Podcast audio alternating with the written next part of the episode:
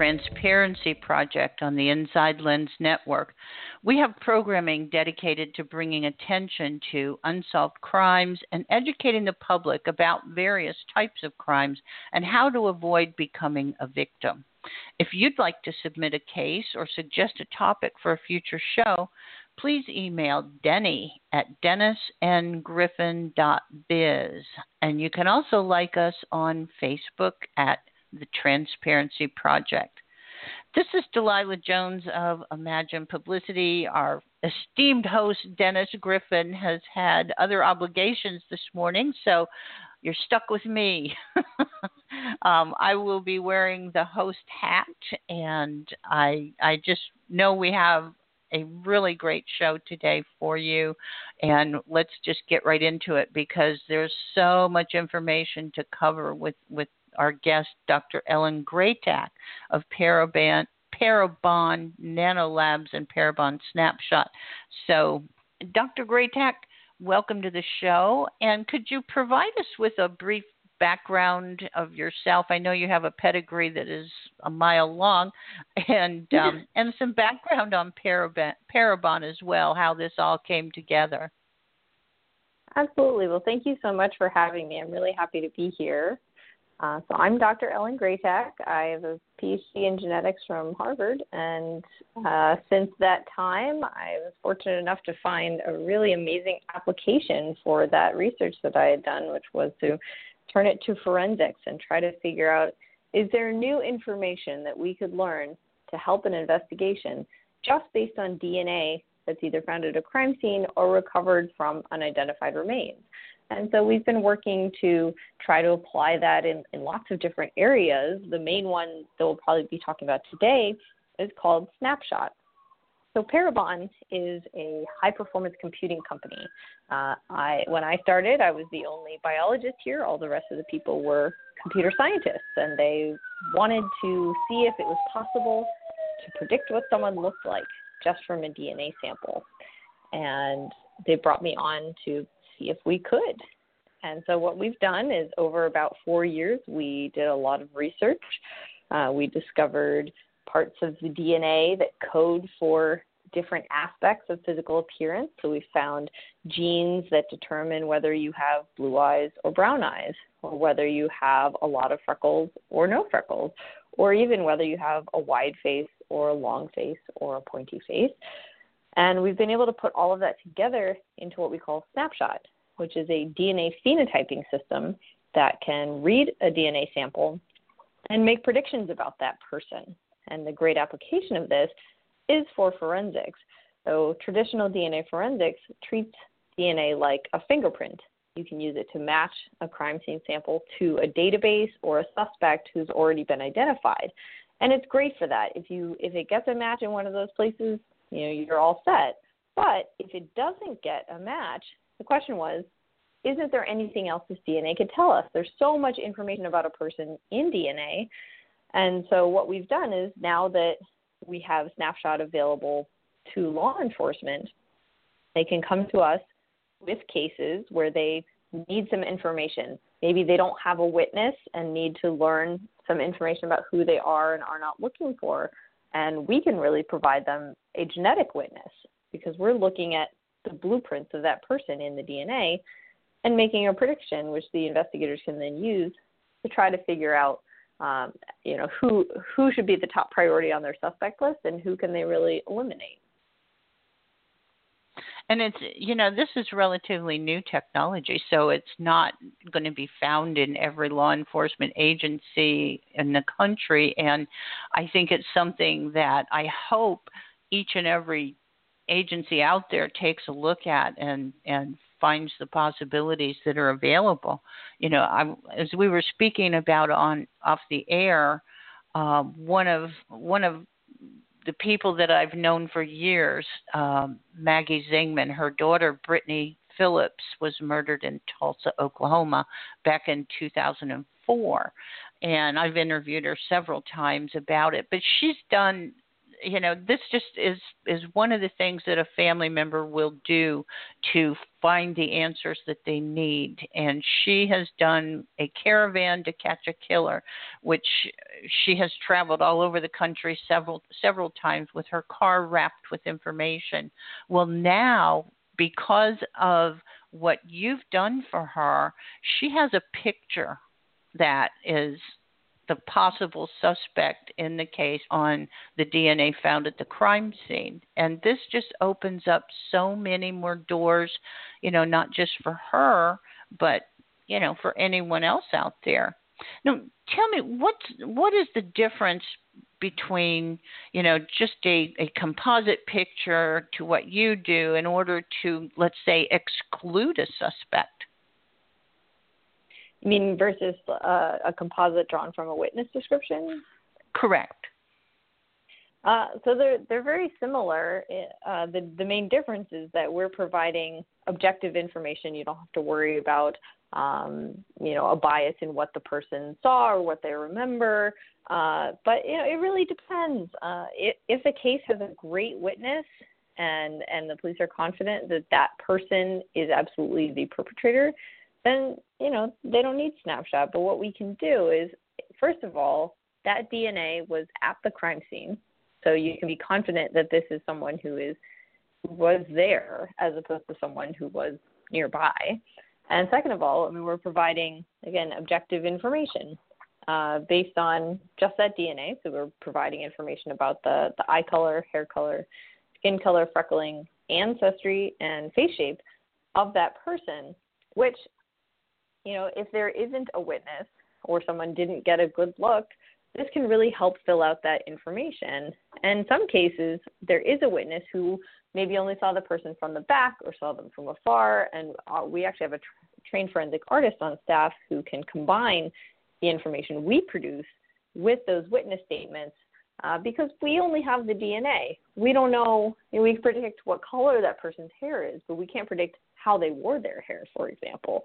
So if someone saw this person had a curly ponytail, well, we certainly couldn't know that just from the DNA, and that could be a, an important detail. So it is important to remember that you know, we're not producing a photograph of a person because we only have access to the DNA.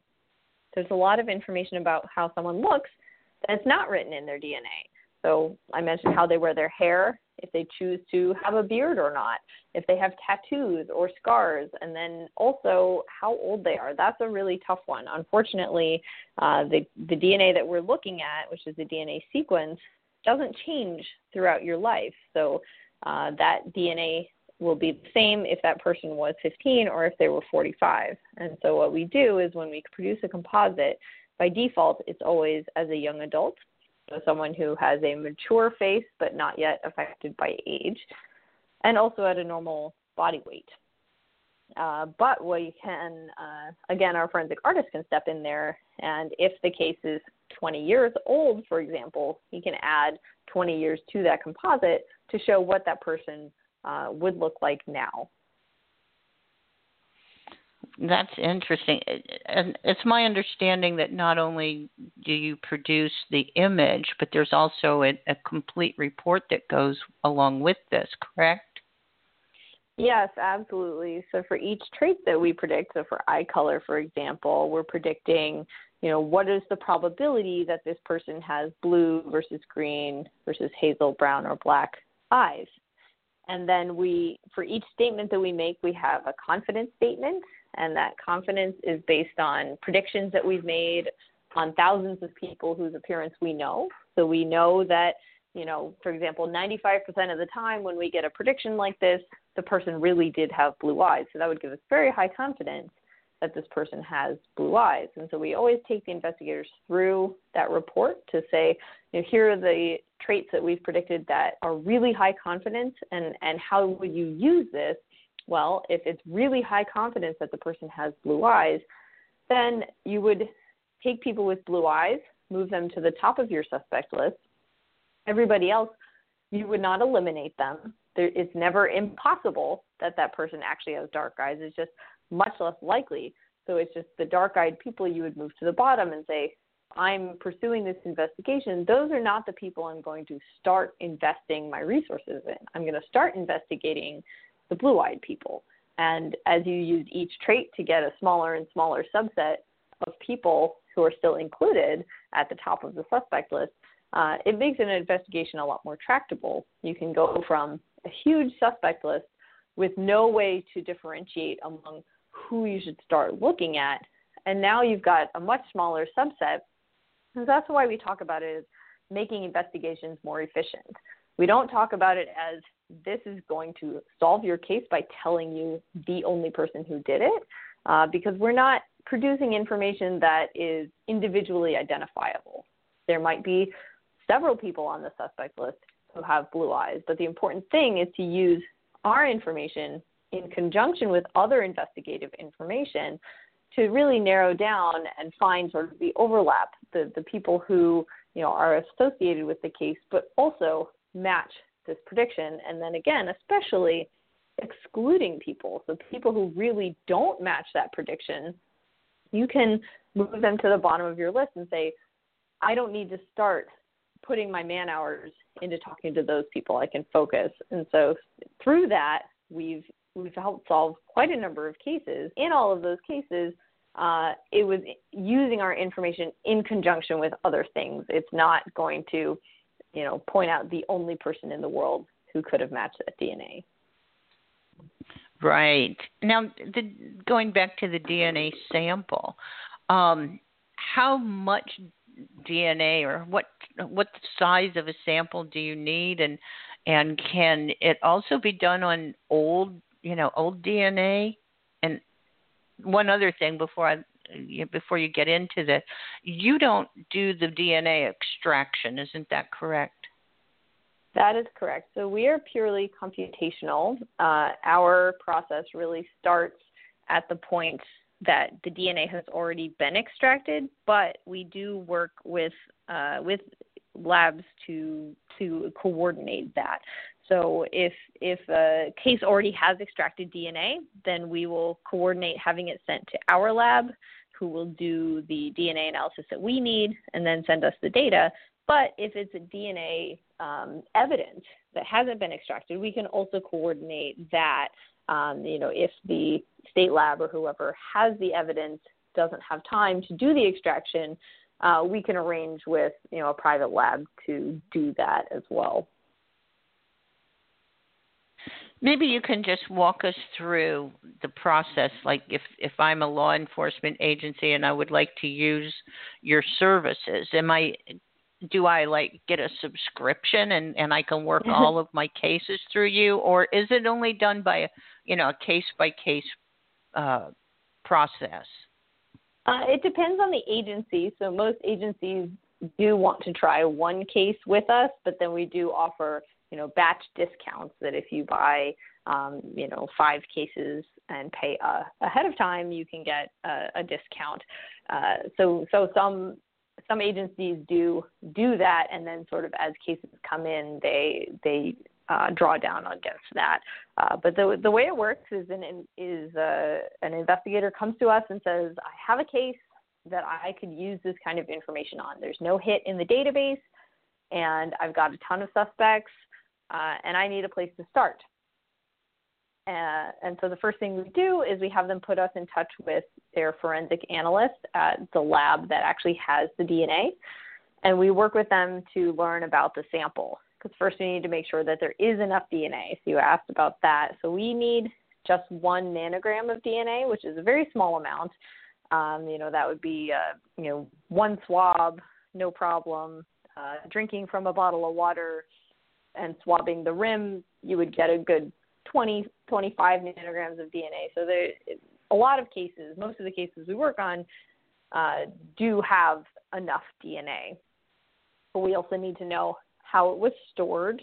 So the older a sample is, the more difficult it can be uh, because uh, you know even even DNA analysis wasn't even available for forensics as of you know 30 years ago, and so there wasn't a thought that we need to preserve this evidence so that the DNA will be in good condition because that wasn't even an option back then. Uh, so it, it does really vary. So we'll ask about, you know, how is this evidence stored, um, what temperature, things like that. But we've worked cases as old as 45 years old, and I'm sure you've heard about them doing Neanderthal genome and things like that. I mean, there it is. There are lots of techniques available now to work with older DNA, but it just gets harder the more time has passed. But so we regularly work with cases that are decades old. So once we've established that the DNA sample is of sufficient quality, another part of that is also making sure that it is from a single person. We do work with mixed samples as well uh, with two person mixtures, but we need to know who the second contributor is. Uh, so we work with a lot of uh, sexual assault cases, for example, where the DNA is mixed between the perpetrator and the victim. And they usually have a single source sample from the victim as well, so we can work with those types of samples. So at that point, uh, we have the DNA sent to a lab. So unfortunately, we can't work with the same kind of DNA data that is used for CODIS or for database comparisons. We need to do a separate analysis, which is why we need the DNA itself. We can't just use that CODIS profile. Uh, so we need to have a separate analysis done, and then the DNA is sent, or the data is sent to us. We do our analysis and then brief the investigators. Was there ever any problem with like chain of custody of that DNA sample? Wouldn't would that have to be established as well? So the labs that we work with all have, you know, the types of certifications that show that they have processes in place to make sure that the sample that comes in is the sample that uh, goes back out. And so uh, we haven't really had problems with that. Uh, for the most part, we work with samples where we ask the forensics lab, uh, you know, the state lab, whoever has the sample, to send us only as much DNA as we need.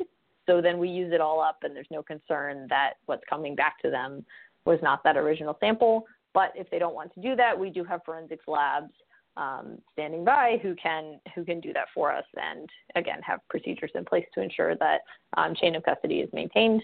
And we here are only computational, so we never touch the evidence, never see the DNA.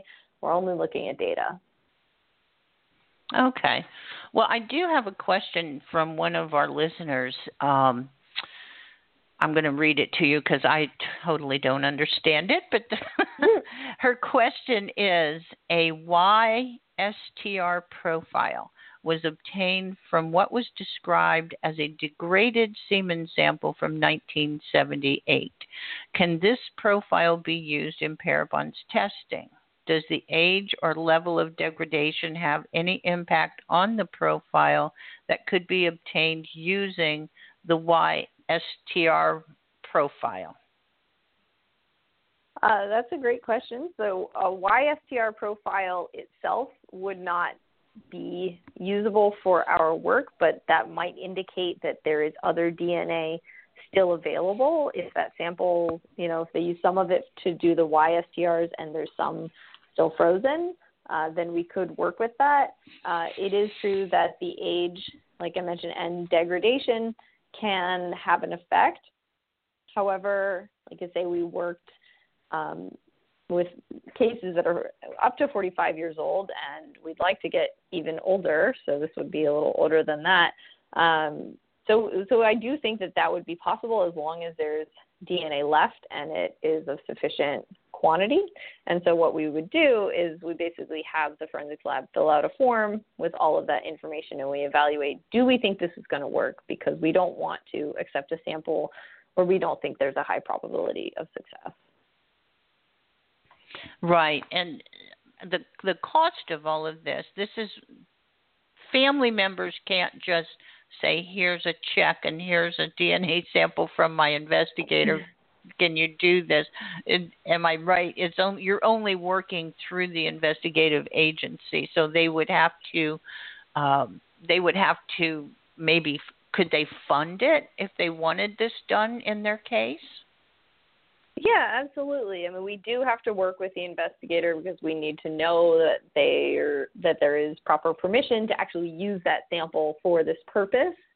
Um, but we have had a wide variety of funding used uh, to pay for this, uh, I mean, it usually comes from the investigating agency, but sometimes it comes from the DA or a, a team of agencies will work together.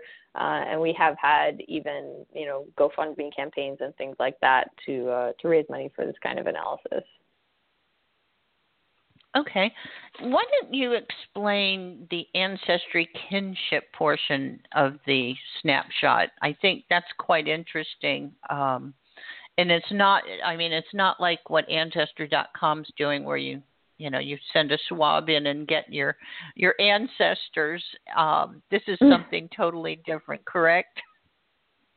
Uh, well, there are similarities and differences. Uh, so, first of all, there is ancestry, which is part of our standard snapshot analysis. So that is saying, you know, where in the world do this person's ancestors come from? So if this is a, um, you know, a white, you know, person who considers themselves white or Caucasian in the U.S., then their ancestors probably come from Northern Europe. But you know, the U.S. is very diverse, and so we see a very wide variety of people uh, coming through. Well, of DNA samples coming through, uh, including people with um, mixed ancestry and, and, things like that. And so we, we do report that information back, uh, both at sort of a global scale, you know, Europe versus Asia versus Africa, and also at a regional scale, which would be Northern Europe versus Southern versus Eastern, et cetera. Uh, but then we have a separate service that we call Snapshot Kinship. And that is, uh, it's a separate service because we need multiple samples for that. It's not just analyzing a single sample and predicting the appearance, it's actually analyzing two or more samples to determine how closely related they are.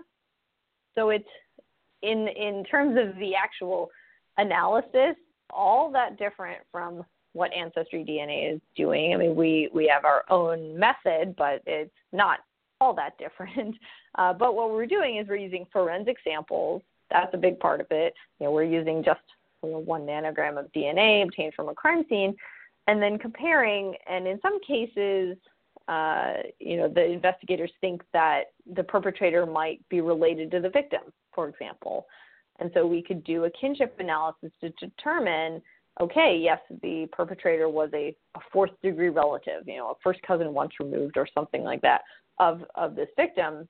And again, that's not going to point to a single person, but it definitely gives the police a place to look. It, it's a new lead that they can follow up on. Or alternatively, it'll say, no, these actually are not related. That's not a lead to follow up on. And so, uh, you know, the other option is if if unidentified remains are found, uh, often there are not first degree relatives to compare against. So standard forensic uh, DNA analysis for kinship, uh, if you're looking just at STRs, that can really only do parent child, maybe siblings. Uh, you can use the Y chromosome or the mitochondrial DNA to do uh, more distant relatives, but only for specific relative types. So the Y chromosome is only present in males, and it will only match males who are from a direct male line. So your sister's son will not have the same Y chromosome as you, even though those are pretty close relatives. And the mitochondrial DNA, same thing. Your brother's child will not have the same mitochondria as you. And if you're a male, your even your child won't. So it, it really limits the comparisons that you can do. But we're looking at um, what we call autosomal. So we're looking at the 22 chromosomes that are not the X or the Y and that are not the mitochondrial DNA. And we're looking at SNPs, or single nucleotide polymorphism. So these are a, a different type of DNA change than an STR. So an STR is a short tandem repeat. That's what they use for a CODIS profile. It's saying at this point in the DNA, how many times does this piece of DNA repeat? It could be 12, 13, 14, and that number is what goes into CODIS, that that person has 12 repeats, for example. What we're looking at is actual changes in the DNA sequence at a particular site. So it's not an expansion, it's this site that used to be an A has changed to a G. And uh, we're using about a million of those across the DNA. So we have lots and lots of information that allows us to pretty precisely tell how closely related two people are. And what about unidentified remains? Now, how do mm-hmm. those cases come to you? Um, would they also come from a law enforcement agency, or um, a lot of times, you know, there's not a family involved in in in an unidentified remains case. So, how does what's the process for something like that? Yeah, those are tough because there are so many of them, and like you say, if there isn't a family, um, you know, pushing for uh, work to be done, sometimes they're not always the top priority uh, versus you know a, a crime that just happened. And so they, do go the same way in that an, investigating agency would come to us, say, we have these remains, can you help us? So, you know, these are always, they've always already been put into NamUs, which is the, you know, missing and, an unidentified person system uh, that would allow them, the investigators, to search for um, people who have been reporting missing that might match this description uh, but the challenge with remains is you often don't know that person's coloration. You don't know whether they had blue eyes or brown eyes or blonde hair or brown hair. Uh, and that's a lot of the information that goes into a missing persons report. So, based on remains, if you have a skull, you can do a facial reconstruction, but those typically have to be black and white uh, because there's no information about that person's eye color or their hair color or the skin color. You can infer the ancestry to some extent at sort of a continental level. Is this person more likely to be European versus African versus Asian? But it's hard to get more specific than that. And if someone is of mixed ancestry, it can be very difficult to determine. Uh, so, first of all, in those situations, we can analyze DNA from those remains. Bone is more difficult than other sample types uh, the DNA does tend to be more degraded, but we have been successful on a number of those cases. And then we can basically combine it with the facial reconstruction from the skull to tell them, you know, not only are you looking for someone with this face shape, but with these descriptors of their pigmentation. Uh, and we've been working with the, the National Center for Missing and Exploited Children on that to help them um, basically colorize their their reconstructions uh, to give them that extra information. And then what we also find is there are lots and lots of unidentified remains cases where there is no skull.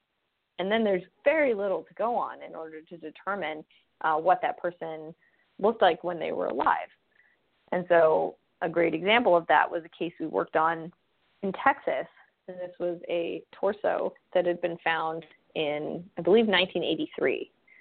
So this had been un- unidentified for over 30 years. And based on the skin color, uh, they had believed that this was a Caucasian female. We analyzed the DNA and found that she was actually Chinese.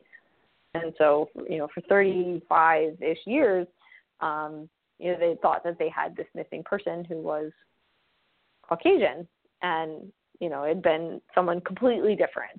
They have not been able to identify her, but you can imagine how difficult it would be to figure out who that person was when you have so little to go on. And in so many of these cases, these are people who met a violent end. But you know, where do you start an investigation? It's always who knew the victim.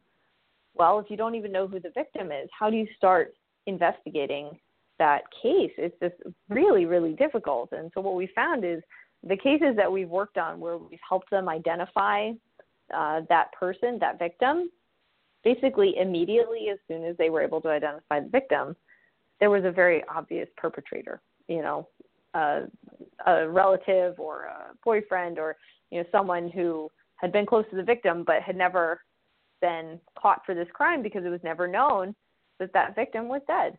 And so now we've been able to, you know, basically solving two cases: who was that person and who killed them. Uh, so we've been working on a lot of those cases recently. Um, I think people don't think about that application as much. You know, they think about DNA phenotyping okay, now we can learn what our suspect looks like. But there's also that other side of, of who was our victim. Right. It's yeah, that that would definitely be the most important part in a case like that. Are there some other cases that you can talk about that um that you were able to lead to a resolution through the investigation? Uh, yeah, we've had quite a number of those at this point. Uh, I know when we last talked, it was a much smaller number, but we've seen quite an acceleration in that uh, in the last year or so. Uh, the case that uh, really brought it home the most for me was a case from Massachusetts, and this was from 25 years ago. So this was a, a 1992 murder of this young woman. You know, it was a very well-known case in the area. It was this, you know, beautiful young woman who was home visiting her family, went out for a jog, and, and never came back. And so for 25 years, her family has been wondering what happened to her. And uh, you know, the over the years, the detectives had talked to so many people. I mean, they they've never given up hope on this investigation, but they just never had a good enough lead to solve it. And so they decided to do DNA phenotyping.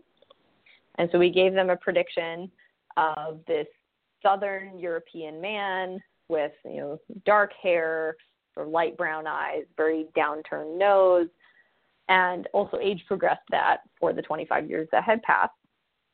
And what they did was they went back through their investigations, everybody they had talked to over 25 years, and a lot of those people they've excluded through DNA. So that's a really important thing about these cases is they always have DNA. So they always have a DNA profile uh, against which they can compare anyone to confirm or refute the fact that that is the actual person instead of someone who happens to match our prediction. So it's you know this is not going to lead to wrongful convictions because it's always going to be verified through DNA at the end. So what they did was go through all the people they had ever talked to who they had not excluded through DNA. You know, people they hadn't been able to get a DNA sample from or who really hadn't been sufficiently connected to justify getting a DNA sample, but who, you know, were mentioned sort of in the case files. And they went back through, and there were only a few guys who matched that description and also who had not been excluded through DNA. I think it was only about four or five guys. And so they just decided, let's go see if we can get DNA from these guys. And uh, when they went to try and talk to one of them, he fled and they were eventually able to track him down and test his DNA and found that it did match. And so after 25 years, they were able to tell his family, "We know who did this, and he is never going to be able to do it again."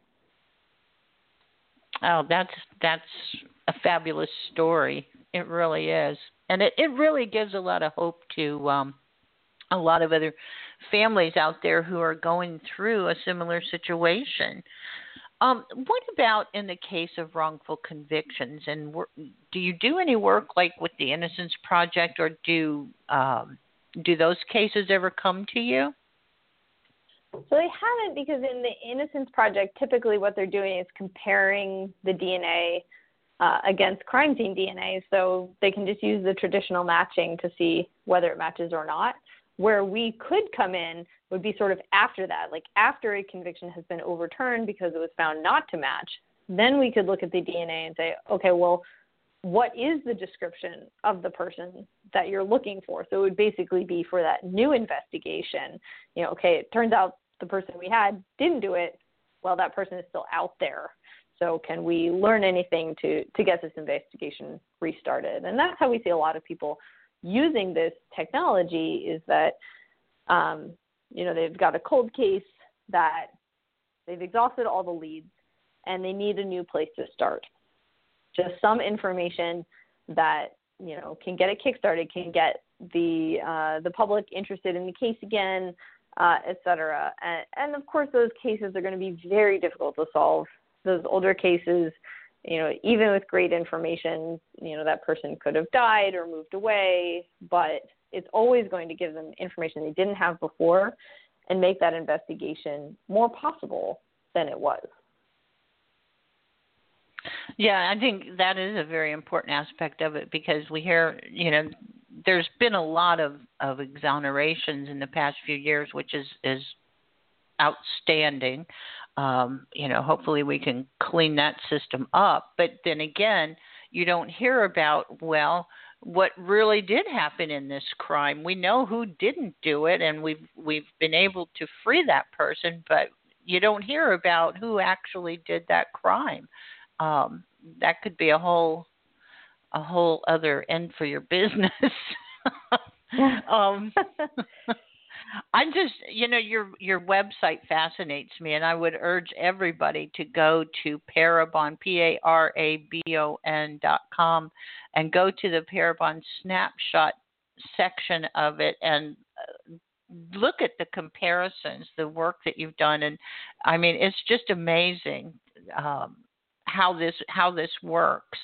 Um, Dr. Greytak, what what else you, would you like our listeners to know about what you do and how it can impact their case? Uh, well, I mean, snapshot isn't going to be for every case. There isn't always going to be DNA. It isn't always going to be, you know, something that the investigators need. But what we found is that in the cases that do use it, it's always incredibly helpful. It may not lead to a solve, but it is always going to make that investigation uh, go further than it could have before. And of course, we're still hoping that those cases will eventually get solved. And you'd be amazed at the number of cases that we work on where, um, you know, the investigators come to us like, well, we're not really sure we need this. We think we have a pretty good description of this person, uh, but, you know, we'd like to confirm it. And we give them back a report that is completely different from who they thought they were looking for. And as soon as they pivot, start looking in this other direction, you know, they they've found the person in in several of these cases, uh, and so we do think that even if it doesn't seem like it's needed, uh, it, it can always really help. Uh, the uh, you know, of course, it's also great if we can confirm their information and and say, okay, you're going down the right path, keep going. You know, just having that confidence that you're looking in the right direction I think can be really helpful. Uh, and so, yeah, I think our, our website is, is a great place to start. Uh, if you go just go to snapshot.parabon.com, you can get right there. We have lots of examples of the cases that we've worked on and those that we've helped solve. I really think that's the, the best uh, in evidence for how well it works because, of course, we couldn't have known anything about those people before we made that prediction. You know, the investigators didn't know who that person was. The only person who knew that was them, and and now we were able to give investigators that information, which led to them finding that perpetrator. Well, do you go out and speak to law enforcement agencies or uh, maybe train them in this technology so they have a better understanding about it?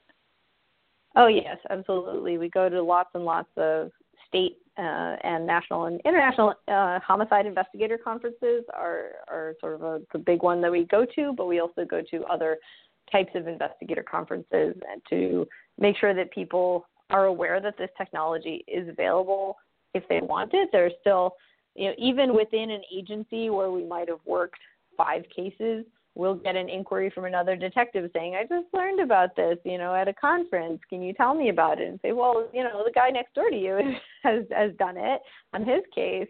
Um, and so we're we're finding that there's just there's still a lot of people out there who don't know about it, and so we do go out and try to get the word out, and then also do training. So our training basically consists of a an example case where we say, okay, we've got these DNA samples. Here are the predictions that you get and then here are you know 24 suspects prioritize them. So we try to emphasize don't pick the one person that you're going to focus on.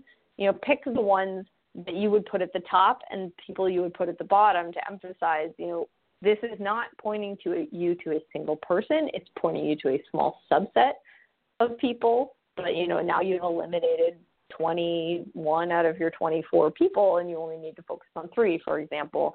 Um, so we do uh, do those kinds of trainings as well. So I'm a little a little town out in rural South Carolina, and I would like to use your services on a case that I'm working on. Give me an idea of how much is it going to cost my agency and with all the budget cuts that we've had lately, what type of funding sources might be available to me? Uh, so it, the standard charge is $3,600 to analyze one sample. So that includes the DNA analysis and our analysis and briefing. And what we find is that a lot of agencies have access to JAG funding, which is funding to help investigations. And that funding can be used for Snapshot. Um, so it's basically a matter of inquiring with your agency that to find out whether that funding has been allocated to you and how you can access it. Uh, we also have been approved to work with cold case grants from the National Institutes of Justice. They uh, so they every other year they have uh, cold case grants that um, that agencies can apply for, saying we have this cold case, we need funding to continue the investigation on it, uh, and we so Snapshot is an approved use of those funds. Um, so those are two big ones. And once again, if it's a family member who wants who's advocating their case, and maybe you know maybe they're not getting their investigator to jump off the mark fast enough, um, they could offer funding to that agency. Correct? Sure. I mean that would have to be arranged with the agency. Right. Uh, but yes, if they if they allow that, then that would absolutely be another way to go. Right, right. You wouldn't have anything to do with it, but anyway, I'm I'm this is just such a fascinating subject and I hate that our our time is up. but um, it flew by. I, I know. I really look forward to more conversations with you in the future and I hope you know that we will be in touch for some other projects. So um, this brings us to a close. Is, are there any parting comments that you would like to make for our audience? Um, just that you know, I hope that you're able to find resolution, and that you know, if we can help you, that would be wonderful. And if someone else can help you, that's that's great too. And I hope that everything works out for the best. And thank you for having me. Thank you for listening. Uh, hope you found this informative. Absolutely, absolutely, and and please, please go to the website Parabon P A R A B O N dot com and go to the snapshot section of it just to see some of the samples. And again, it's just totally mind blowing how how close it does come so it I, and I really feel I believe wholeheartedly that this this is helping in a lot of cases. So get the word out there so that more jurisdictions will be able to use this tool and solve these cases. So once again, we come to a close of another episode of the Transparency Project. Look us up on Facebook at the Transparency Project and stay safe out there until next time. Be kind to each other.